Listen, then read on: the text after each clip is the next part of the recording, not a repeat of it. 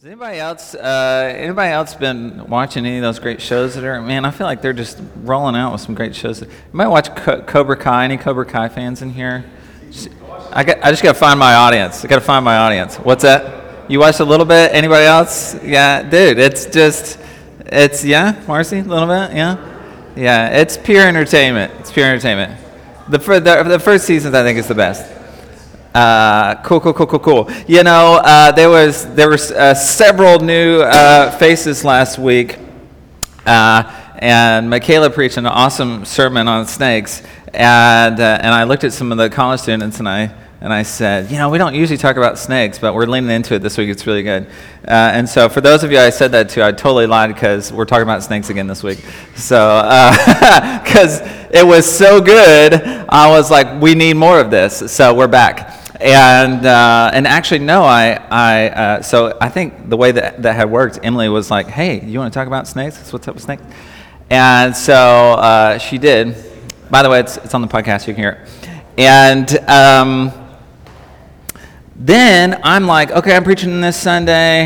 I haven't really looked at it yet. This is Monday. I open up the lectionary and I was like, Lo and behold, Numbers 21, serpent on a pole. And I was like, We're back. Uh, and I was like, kind of praying about this Sunday in the text. Meanwhile, I, uh, my, my, my mom leaves me these, she doesn't text me, she leaves me uh, voice messages. Uh, are you with me? Not voicemail, voice messages anyway. And I get this picture, and she's like cleaning out her pool skimmer uh, like you do. And uh, she sends me this, you're not going to be able to see it.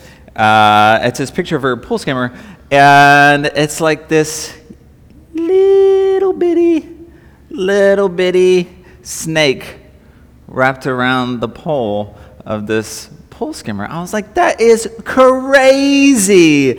And I actually sent this to Michaela. I'm like, what do you think? And Michaela's like, that's a red belly, whatever. It eats slugs. And I'm like, cool, cool, cool. So I, I said that to my mom. I'm like, stop killing it. Because my mom's like that person, you know.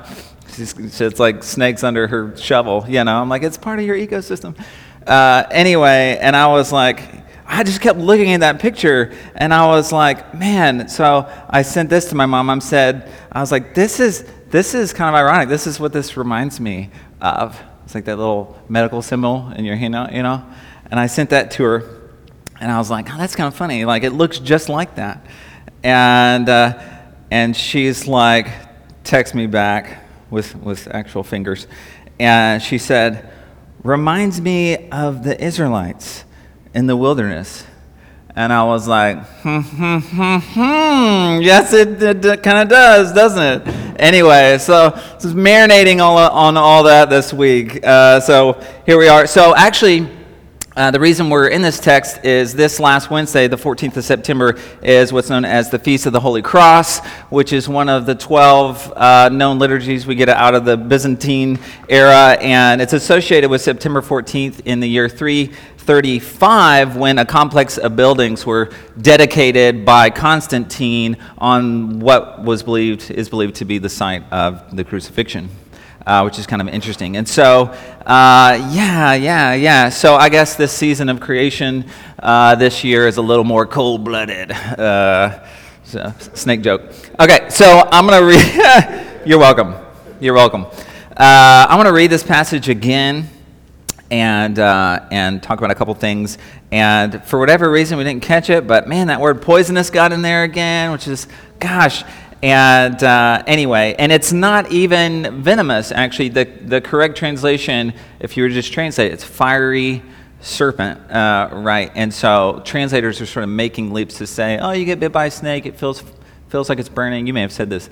And it's like, so anyway, it's kind of interesting. So we'll, we'll do some real time translation. From Mount Hor, they set out by the way of the Red Sea to go to the land, around the land of Edom. It's the Israelites, BTW. But the people became discouraged on the way. The people spoke against God and against Moses. Why have you brought us here out of Egypt to die in the wilderness? For there is no food and no water, and we detest this miserable food. Manna. Then the Lord sent fiery serpents among the people, and they bit the people so that many Israelites died. The people came to Moses and said, We have sinned by speaking against the Lord and against you. Pray to the Lord so that uh, to take away the serpents from us. So Moses prayed. Moses interceded for the people. And the Lord said to Moses, Make a fiery serpent, set it on a pole, and everyone who is bitten shall look at it and live. So Moses made a serpent of bronze and put it on a pole. And whenever a serpent bit someone, that person would look at the serpent of bronze and live. It's the word of the Lord. So yeah, yeah, back back in this text, one of the one of the fascinating things uh, Michaela pointed out last week, right, is that this Hebrew term seraph uh, can be translated either as fiery serpent or seraphim, right? Which is fascinating. Uh, you can go either way, literally, same word. And so if you go into Isaiah or something when when uh, there's sort of these moments where the you know in scripture talking about seraphim right well could be fiery servants you know and so we're looking at uh, context clues to tell us what is what. It's, it's very fascinating. And so uh, also the root word for seraph is um, pretty much indistinguishable uh, also as seraph and it means to burn uh, literally, I mean, if the, if the Masoretic little dots weren't there, I don't really know how to even tell the difference. Uh, but um, it means to burn, which is pretty interesting when we think about, you know, the role, kind of, we talked about a few weeks ago, the role of fire in the Bible and that sort of thing. Yeah, so here in this ancient story about the Israelites, they're coming out of the wilderness. They're getting close to the end of like a four decade long journey and, uh, and it's almost complete, but they're not quite there yet. And they find out in this text that they've got to go around Edom. And so it's like that senioritis moment, you know? It's like uh, you're almost graduated, it's almost done, you've boarded the cruise ship, like the hotel is booked, uh, and then it's like, oh, uh, you got like one more paper due. Did you not know about the, the last paper? You know? And, and it's just like, oh, like so close. It's like you've already checked out, you know what I'm saying? And then, oh, there's more to endure, right? This is when true patience, uh, this is when true patience is tested. And, and all of a sudden, right, in a fitful rage, uh, the Israelites start throwing decades of provisions back in the Lord's face, right? Stupid wilderness, stupid manna, stupid this, stupid, stupid, stupid, right? All over again. And let me just say, as a parent who's had to deal with a little bit of this this week, some of you know what I'm talking about. Uh, I'm not going to get into the story. Uh, you know, I mean, fiery serpents, not like, he might have been going easy on them. Uh, but um, yeah, so that whole thing went down. And uh, yeah, hashtag, hashtag parenting. But um, yeah, it's fascinating. But I think it's important for us to step back and say also that this isn't the point of this story. And in fact, I think most of our uh, uh, theological entanglements with Scripture, and especially the Old Testament, is when we try to, to put our sort of Western binary 2022 logic onto some of these ancient stories right? And these ancient texts that were told by bedsides and firesides for centuries and thousands of years before they were ever even written down uh, on, on who God must be like, right? And then we translate this over and over. It's one of the reasons I actually do love being part of the Church of the Nazarene is because of what we believe about Scripture, right? And while the Bible is full of um, contextual misunderstandings and thousands of years of human involvement that just don't add up, um, it still, we believe, reveals to us all things necessary for our salvation, right? If you open up uh, Church of the Nazarene Manual and go to Article 4, right, on Scripture, like that's what it says, right? We believe in that, that the Bible, without error, perfectly conveys everything to us that we need to know about salvation. And so, what's even fascinating, if you look at this text here, Numbers 21, in, in this pericope that we just read, it says that they had to go around Edom. But if you keep reading uh, Numbers, you keep reading this text, later it will say that they went through Edom. and it's actually, I, I, think this is actually a great little side point uh, to, to remind us Uh, right? Like, which is it? This is one of those funny little ones that, like, they don't have any good answers to.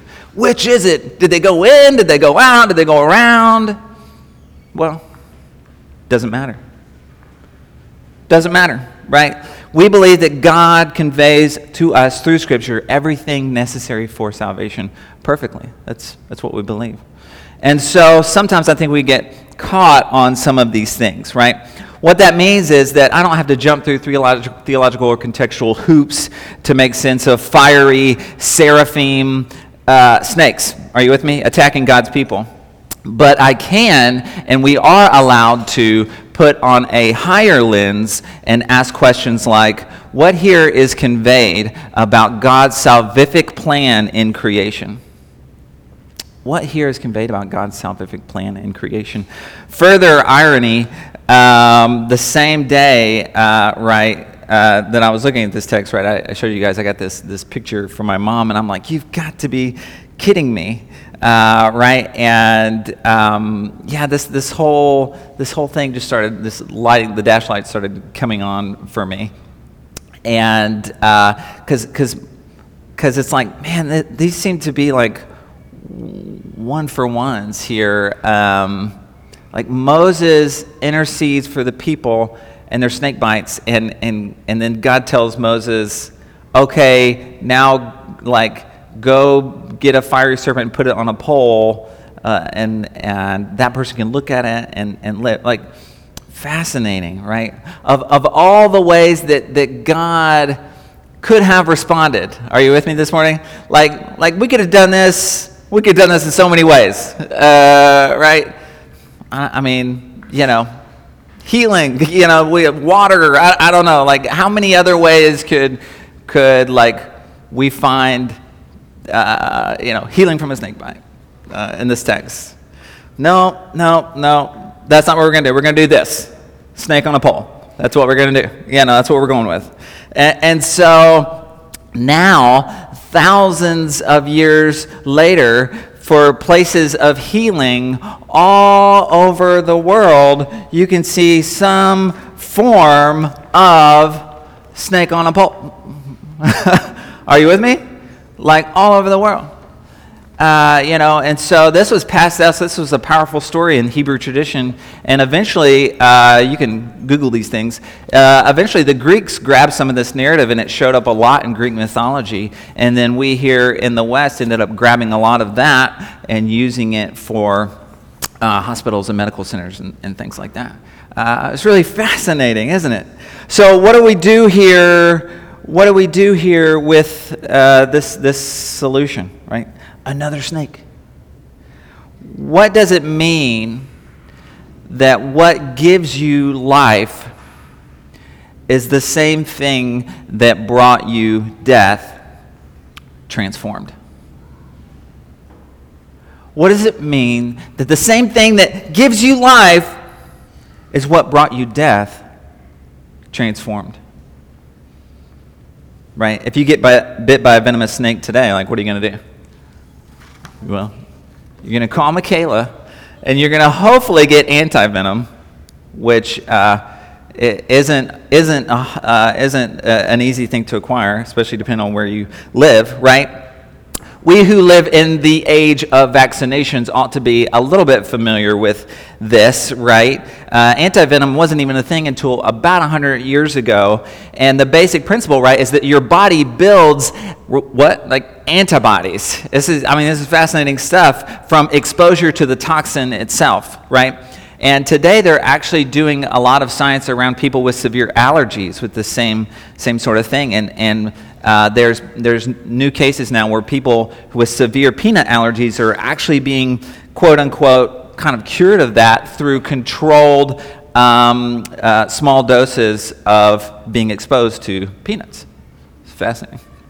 Uh, anyway, uh, yeah, so that, that programmed within the body uh, with, within creation is this capability that what was meant for our harm can be transformed for our good, Are you with me this morning? Actually, so this guy named Albert, right, uh, came up, invented the first anti venom serum in like 1896. Uh, in present day uh, Vietnam, after a flood, forced a whole bunch of cobras into this village, and 40 people got bit. Four people died, and uh, anyway, and so he ended up uh, so vaccinations were kind of coming about at that point, and he made it his mission to create anti-venom, which he did using horse blood, which is fascinating. Uh, anyway, but this one guy took it further. This guy named Bill Haast, or Bill Haast, which every way you want to go with that could be Parseltongue, not sure. Uh, and anyway, he was a famous snake handler, and he died at the age of, of 100 of natural causes, let it be known. And uh, anyway, but he would milk up to like 100 snakes a day to try to get antivenom because you need like high quantity. And anyway, uh, so he got bit quite a bit, and realizing this, in 1948, he began injecting himself with increasing small doses of diluted cobra venom in order to develop his own immune resistance. And so by the time he died, when he was like 100, he had survived 172 snake bites from king cobras and blue, and blue kraits and Pakistani pit vipers and all of this stuff. And so this dude had such, uh, had built up all these antibodies. This is fascinating. Uh, he would uh, fly around the world like saving people's lives by donating his own blood. And he ended up saving 21 people's lives uh, by donating, his, transfused his own blood for other people to live. You can't make this stuff up. Which brings us this morning to the cross. There's this one passage, there's this one time where Jesus references Numbers 21 that's recorded. And it's right before the verse that everyone in this room probably has memorized. For God so loved the world. Are you with me this morning? John 3:16. Well, before we get to John 3:16, when Jesus is hanging out one night with Nicodemus, old Nicky, he's having this conversation. He says, Jesus says, No one has ascended into heaven except the one who descended from heaven, the Son of Man. And just as Moses lifted up the serpent in the wilderness, so must the Son of Man be lifted up, that whoever believes in him may have eternal life. For God so loved the world that he gave his only Son, so that everyone who believes in him may not perish but have eternal life. Indeed, God did not send the Son into the world to condemn the world, but in order that the world might be saved through him. It's the word of the Lord. Of all the passages in the Bible, Jesus gets his running start to John 3:16 through Numbers 21. Jesus compares himself with a snake, and not just any snake, right here lifted up in the wilderness, Numbers 21. So, here in the middle of the night with this Pharisee, God incarnate is talking about being born again, about the redemption of the whole world, is hitting some serious bass notes. Okay?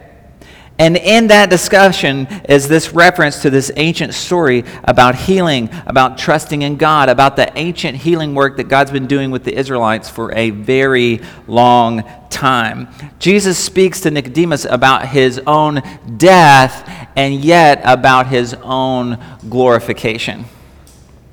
Because you see, there's this Greek verb that Jesus uses uh, called hupsao. Look at someone and say, hupsao. It's also Parseltongue. Hoopsao. so, hoopsao means to lift up. But hoopsao also means to exalt. Hmm. Here's the kicker this morning. The plot thickens, right? Which is it? Is it exalt or is it lift up? Which, which one is it? We got to know. Our Western minds, we got to we gotta choose. Which one is it, right? Is it this or is it that? Is it fiery serpent or is it heavenly being cherub seraphim thing, right? Which is it? We need to know. Which brings us uh, to life and death, doesn't it? It sort of pulls the curtain back a little bit and reveals the complexity between life and death, right? We want to know what is it over and over again. Scripture's like, mm, yep, yep, which is it? Yep, yep. Why the heck do we wear these symbols of death? these crosses around our necks and hang them from our rearview mirrors and get these great tattoos on our thighs right? Why do we do this?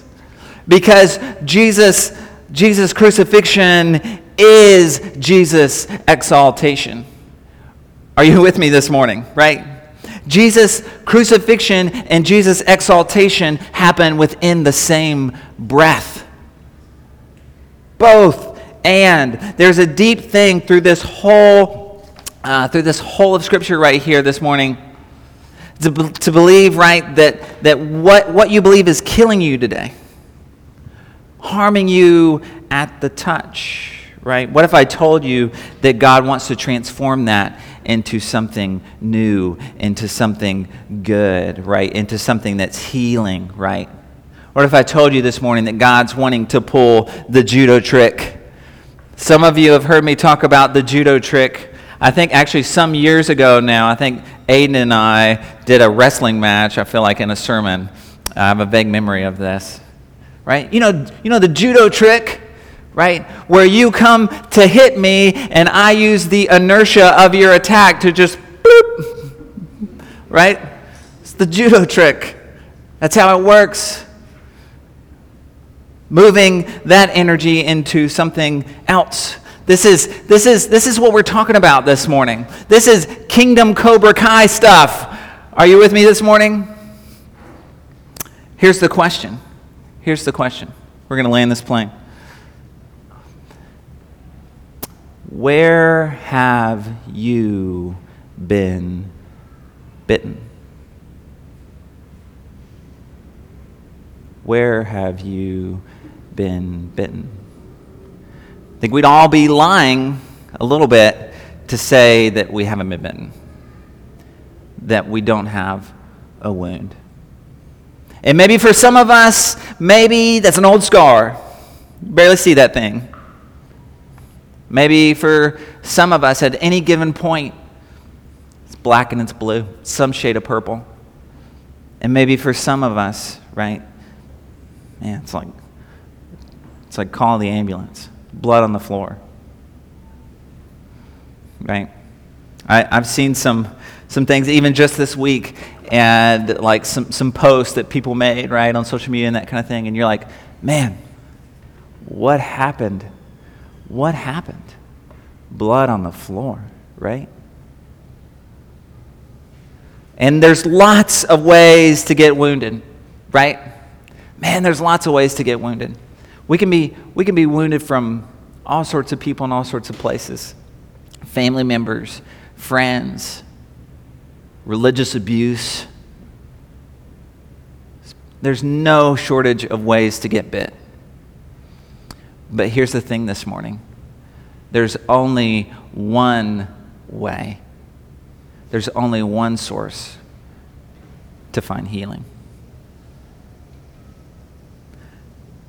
What does it mean, right? What does it mean this morning that your healing comes through this one way? It's the reason we come back every single Sunday and do the do this in remembrance of me thing. Are you with me this morning? That that behind the thing behind the thing with the incarnation. For the incarnation that Jesus, God, divine reality himself, right, puts on flesh and blood in order to become the body that gets injected with the venom so that we all might find healing. This is not a youth pastor thing. Uh, that I, we're not, I'm not trying to spiritualize this. We're not spiritualizing this this morning.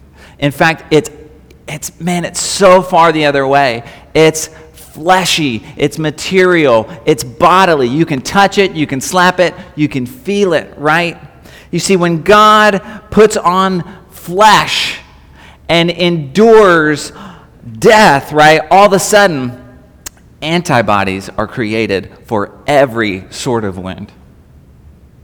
When God, God's self, endures death and is resurrected, all of a sudden antibodies are created for every sort and kind and shape of wound. And so this morning, uh, before the kids come back in, yeah, I think I would just like to invite us to, to, to reflect on that and to pray about that. And I think that's a very important thing for us as the family of God. Not just to be willing, of course, to share our wounds with one another, but man, just to be willing to share those with God. Man, that's a, that's, that's a risky thing, and we all know that's a very risky thing, right? What if I get hurt again?